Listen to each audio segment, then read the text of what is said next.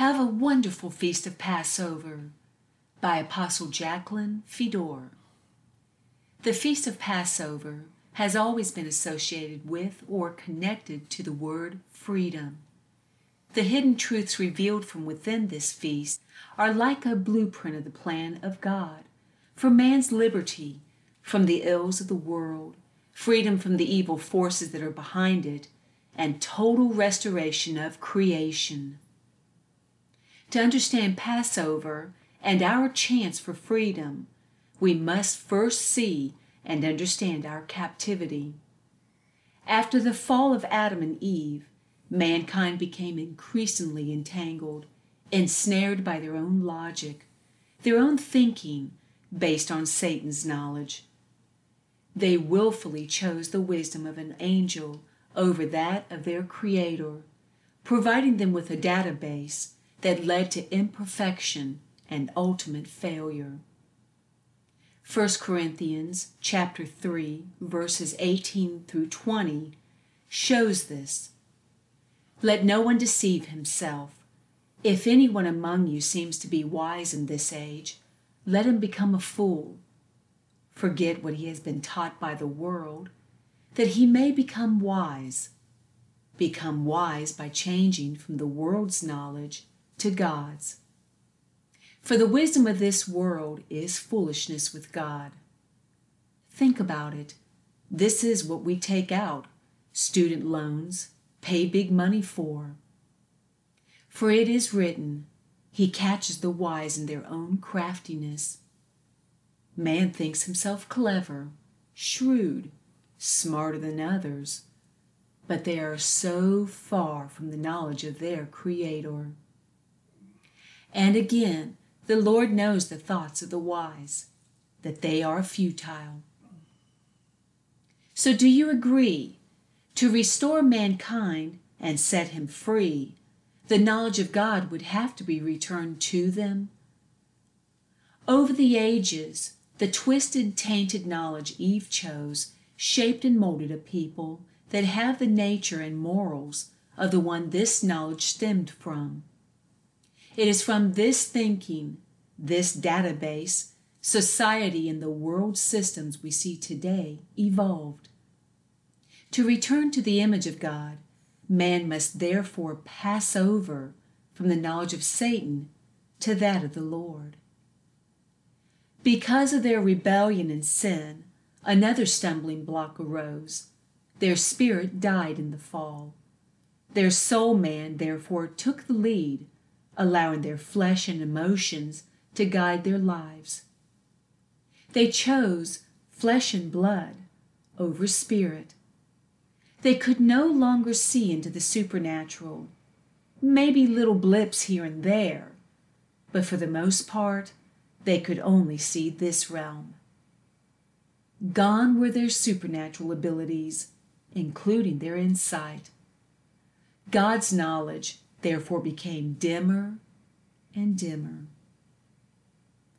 1 Corinthians chapter 2 verse 14 tells us, But the natural man, one without his spirit, does not receive the things of the Spirit of God, for they are foolishness to him, nor can he know them, because they are spiritually discerned. Again, before the death of their spirit, the supernatural and the natural were seen as one realm, and they could function in both. Isaiah chapter 55, verses 8 and 9 shows us the sad result. For my thoughts are not your thoughts, nor are your ways my ways, says the Lord. For as the heavens are higher than the earth, so are my ways higher than your ways, and my thoughts than your thoughts. Understanding the deeper things of God became near impossible without their spirit directing them. It is our spirit that best communicates, interacts, and exchanges information with the Spirit of God. The soul can easily get caught up in Satan's cobwebs, the illusion of grandeur that controls this world so we can see the spirit of man must be resurrected for man to be set free from the works of the flesh and the sorrows that plague the planet today. Galatians chapter 5 verses 19 through 21 gives us a list of wrongdoing man's flesh gets them into. Now the works of the flesh are evident, which are adultery, fornication, uncleanness, lewdness, idolatry, sorcery, hatred, contentions, jealousies, outbursts of wrath, selfish ambitions, dissensions, heresies, envy, murders, drunkenness, revelries, and the like, of which I tell you beforehand, just as I also told you in time past, that those who practice such things will not inherit the kingdom of God. It is very difficult for man to avoid walking in these things, however, unless he is born again, his spirit man revived, and the nature of God restored, along with its language, for direction from God. We must pass over from the soulish man, Adam, to one in the image of the spiritual man, Christ. But there is still another problem that must be remedied. The creature Adam and Eve chose to follow and became familiar with was an angel, a cherub, which paved the way mentally for the rebellious angels that followed him to be accepted by humanity.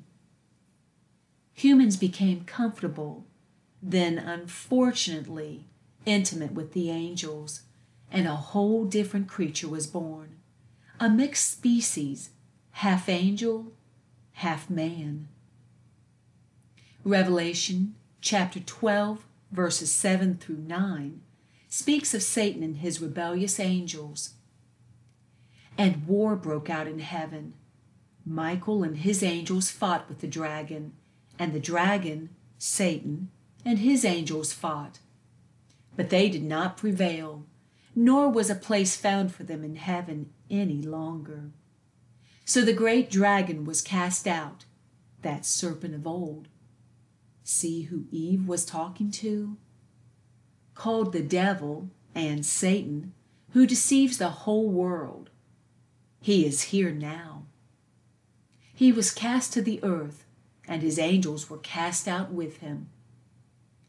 Genesis chapter 6, verses 1 and 2, and verse 4 speaks of this and explains what further happened. Now it came to pass, when men began to multiply on the face of the earth, and daughters were born to them, that the sons of God, the angels, saw the daughters of men, that they were beautiful, and they took wives for themselves of all whom they chose. Nothing strange, they were used to them. There were giants on the earth in those days, the angels, and also afterward, when the sons of God came into the daughters of men and they bore children to them. A different species was born. Those were the mighty men who were of old, men of renown. They were accepted, respected, and admired. Their blood, their genes, their DNA became different from that of the original pair. All creation was originally created by God after their own kind each a specific species. When species are crossed, they become imperfect, weakened, open to sickness and death. Your genes are unique. Half are from your mother, half from your father.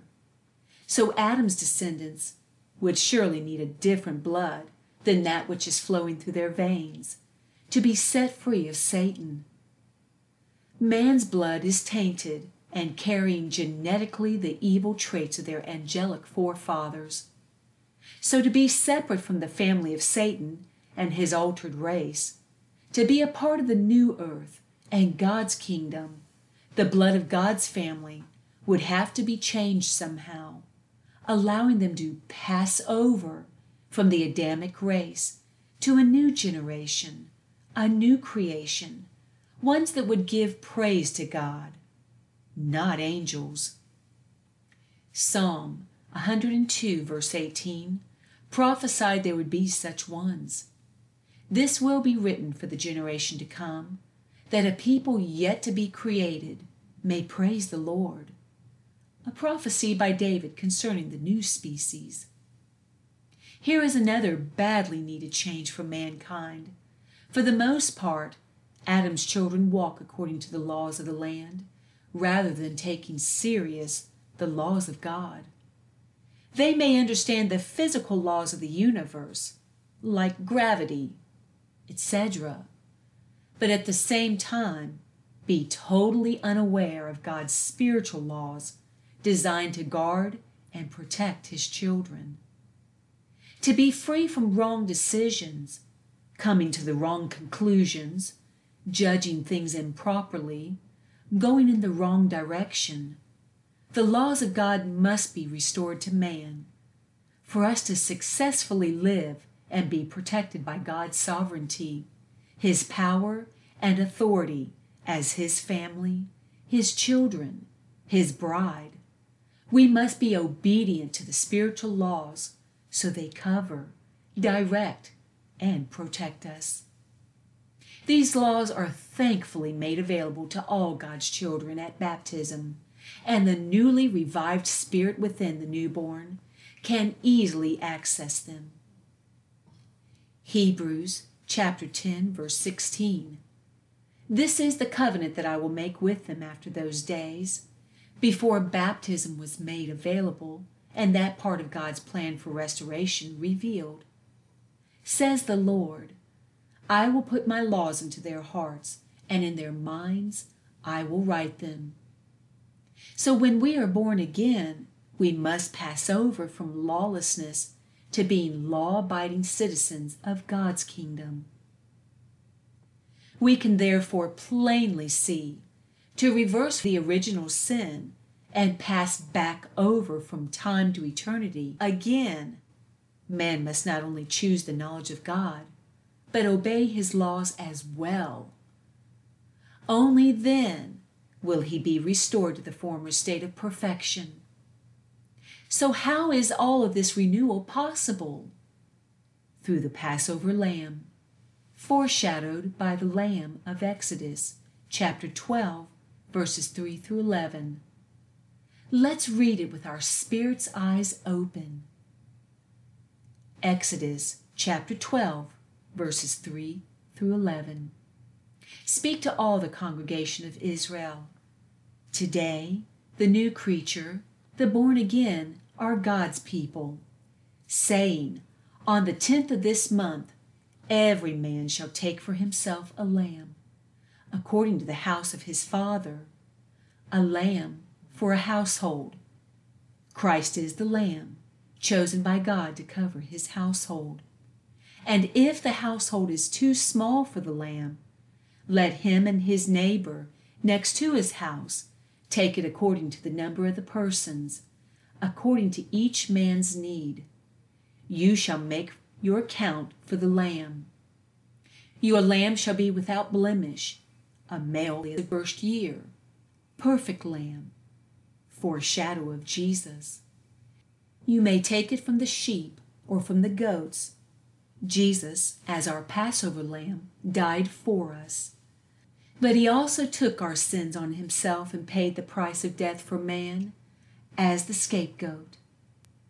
Now you shall keep it until the fourteenth day of the same month. Then the whole assembly of the congregation of Israel shall kill it at twilight, sunset, a time to enter into rest, the beginning of a new day. And they shall take some of the blood and put it on the two doorposts. Hebrews chapter 3 verse 6, we are God's house. And on the lintel of the houses where they eat it. Then they shall eat the flesh on that night, roasted in fire with unleavened bread. Leaven is symbolic of sin, and bread equals flesh, and with bitter herbs to remember the grief their sin caused mankind. They shall eat it, foreshadow of the Lord's Supper, and John chapter 6 verse 53. We must eat of his flesh and drink of his blood for life. Do not eat it raw, nor boiled at all with water, but roasted in fire, its head with its legs and its entrails. Eat all of the lamb. You shall let none of it remain until morning, and what remains of it until morning you shall burn with fire. This salvation, this protection, was for God's people alone. And thus you shall eat it with a belt on your waist, your sandals on your feet, and your staff in your hand. So you shall eat it in haste. It is the Lord's Passover. Isaiah prophesied something similar for God's end time people. Isaiah chapter 26, verse 20. Come, my people, into your chambers and shut your doors behind you. Hide yourself, as it were, for a little moment, until the indignation is past. 1 Corinthians chapter 5, verses 7 and 8, Apostle Paul encouraged and advised. Therefore, purge out the old leaven, repent of our sins, that you may be a new lump, a new creature since you truly are unleavened, have been forgiven. For indeed, Christ, our Passover, was sacrificed for us. So our sins can be forgiven and total restoration made possible. Therefore, let us keep the feast, not with old leaven, nor with the leaven of malice and wickedness, but with the unleavened bread of sincerity and truth. Revelation chapter 13, verse 8. All who dwell on the earth will worship him, whose names have not been written in the book of life of the Lamb, slain from the foundation of the world. In the end, all believers, as well as non believers, will worship the Lamb and come to realize the tremendous significance of the blood sacrifice as we can see, God had a plan for the restoration of his creation before man even fell. The enemy will fail to succeed in the end, even by altering creation as he has.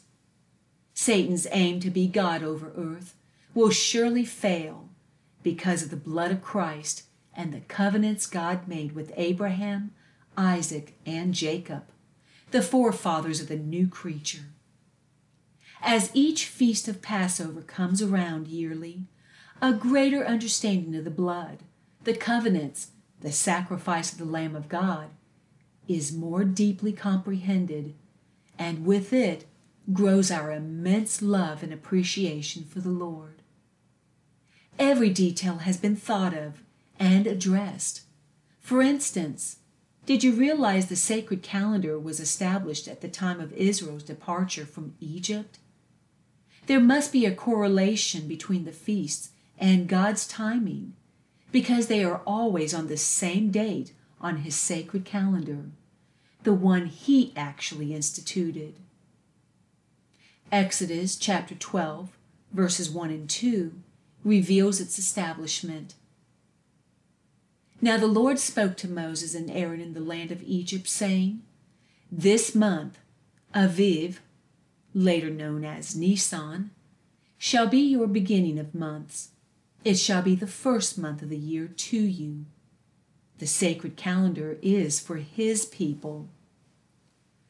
Another thing that is revealed, keeping in mind that it was in the beginning month of that first year that God said in verse 3 they were to take a lamb on the tenth day of that first month to their home.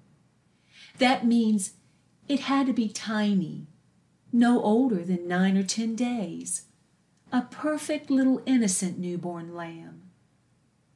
This precious little lamb's blood covered the lives of the firstborn to Israel as the Lamb of God does the new creature today.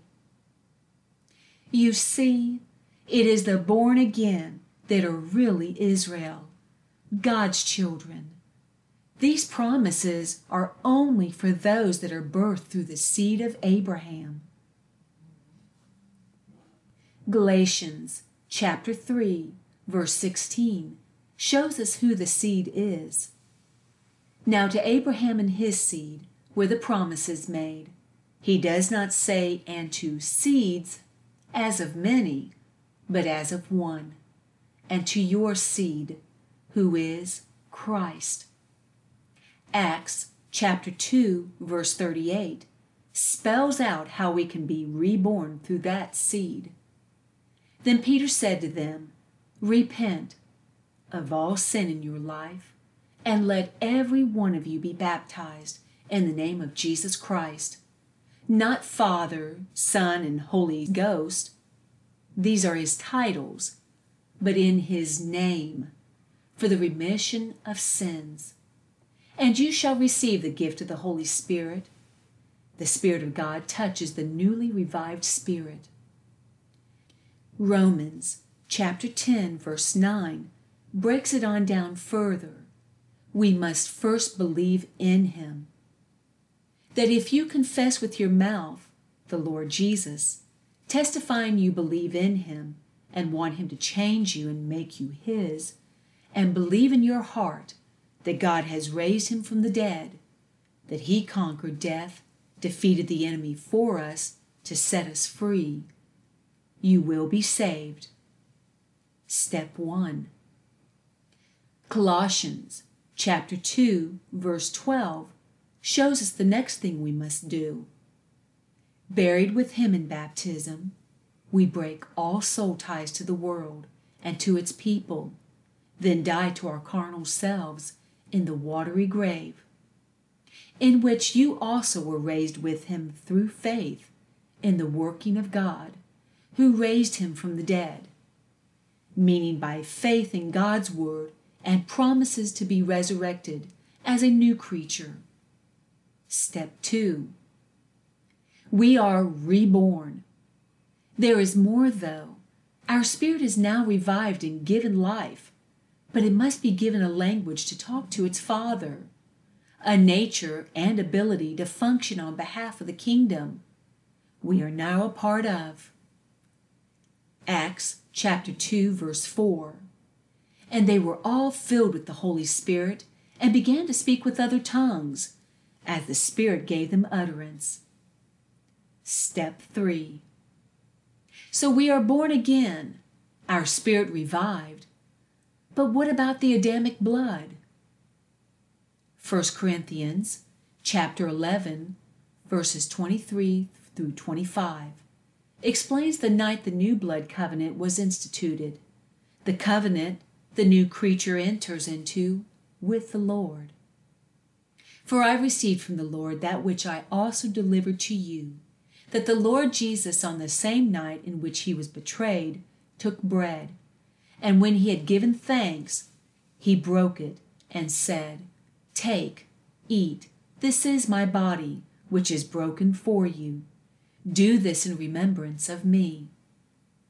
In the same manner, he also took the cup after supper, saying, This cup is the new covenant in my blood. This do as often as you drink it, in remembrance of me. We must know who he is and why the covenant. John chapter 6 verse 53. Then Jesus said to them, Most assuredly I say to you, unless you eat the flesh, bread, of the Son of Man, he is the bread of life, God's knowledge, and drink his blood, wine. You have no life in you. Without this covenant, man would remain Adam have his blood, born to die. Step 4. So he shed his own blood for the forgiveness of our sins and paid the death penalty we deserved. He gave his life as the ransom price to set us free from the enemy's ownership. He jubileed us, and all creation. How does he change our bloodline from Adam? He changes the wine to blood at communion as easily as he changed the waters to wine at the beginning of his ministry to stamp out the angel blood and give us life eternal again. This covenant, made and sealed through the sacrifice of Jesus, assures us of God's promise of salvation and restoration for each individual that cries out to Him. He will save them. Galatians chapter 3, verses 27 and 29. For as many of you, it's up to us to choose, as we were baptized into Christ, have put on Christ. And if you are Christ's, then you are Abraham's seed, and heirs according to the promise. This new creature is the new Israel, set free of the world, the seed of Abraham with the blood of the Father, now infused into their blood. Side note Did you realize God made covenant with Abraham while Abraham slept? He likewise made covenant with man while he was a sinner and dead in Adam.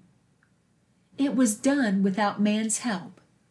In fact, God did all things, made perfect arrangements and preparations for the future of the earth and its inhabitants before Adam and Eve knew anything was wrong. And then he rested. Ecclesiastes chapter 1, verses 9 and 10 helps us to understand that which has been is what will be, that which is done is what will be done, and there is nothing new under the sun. Is there anything of which it may be said, See, this is new? It has already been in ancient times before us. God had all under control before it was out of control. This brings us to the next step we must take. You see, within that rest of God lies the blueprint, the plan for restoration, the destiny of all creation.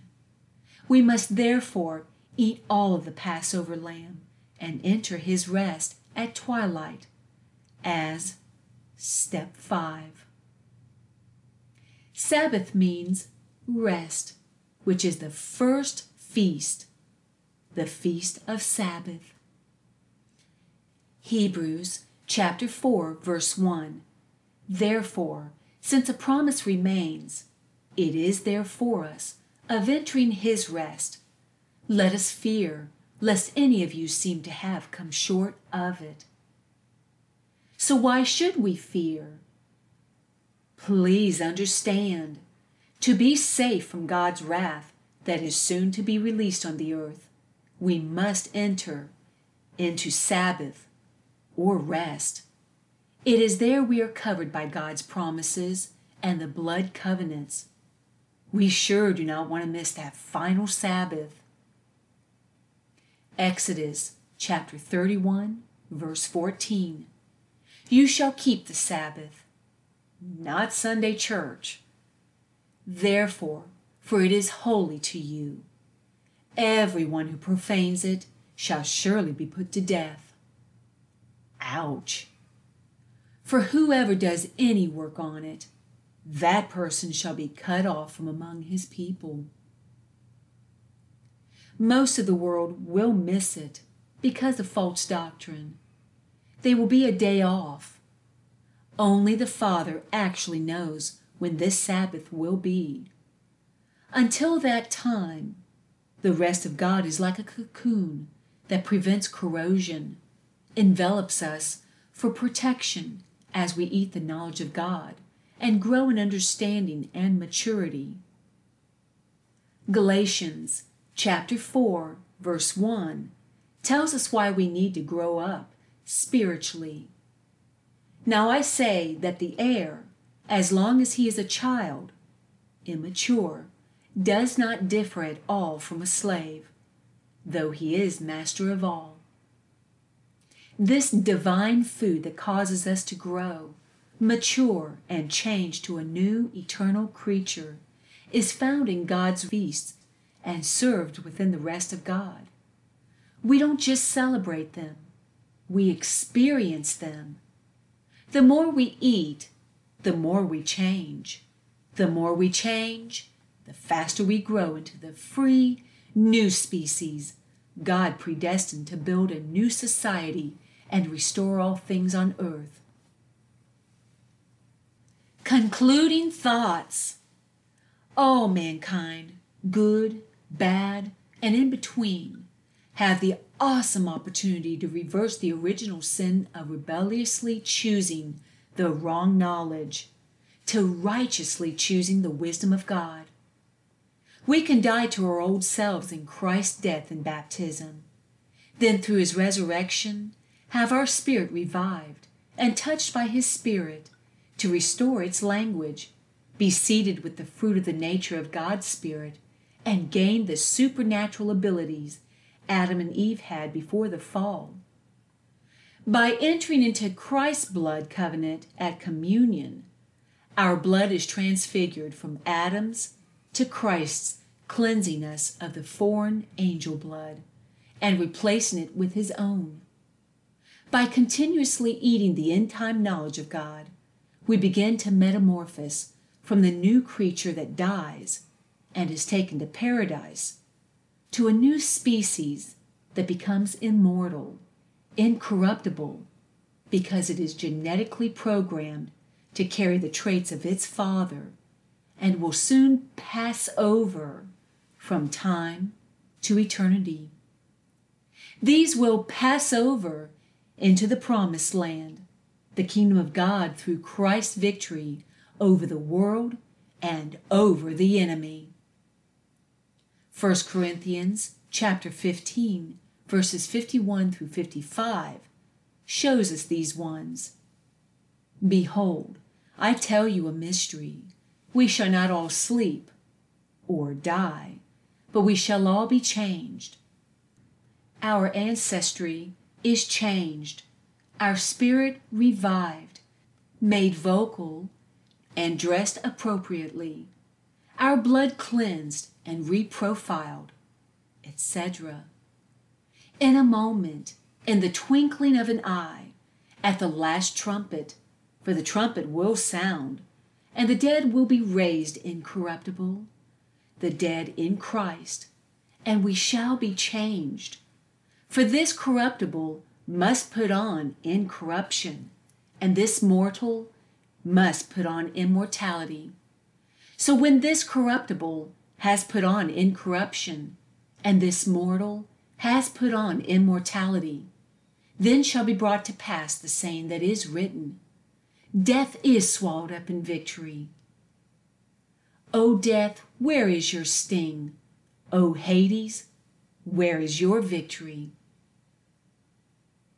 Because of the Passover lamb, these will pass over to perfect tomorrows, from time to eternity, leaving behind all sickness, sin, sorrow, pain, and even death.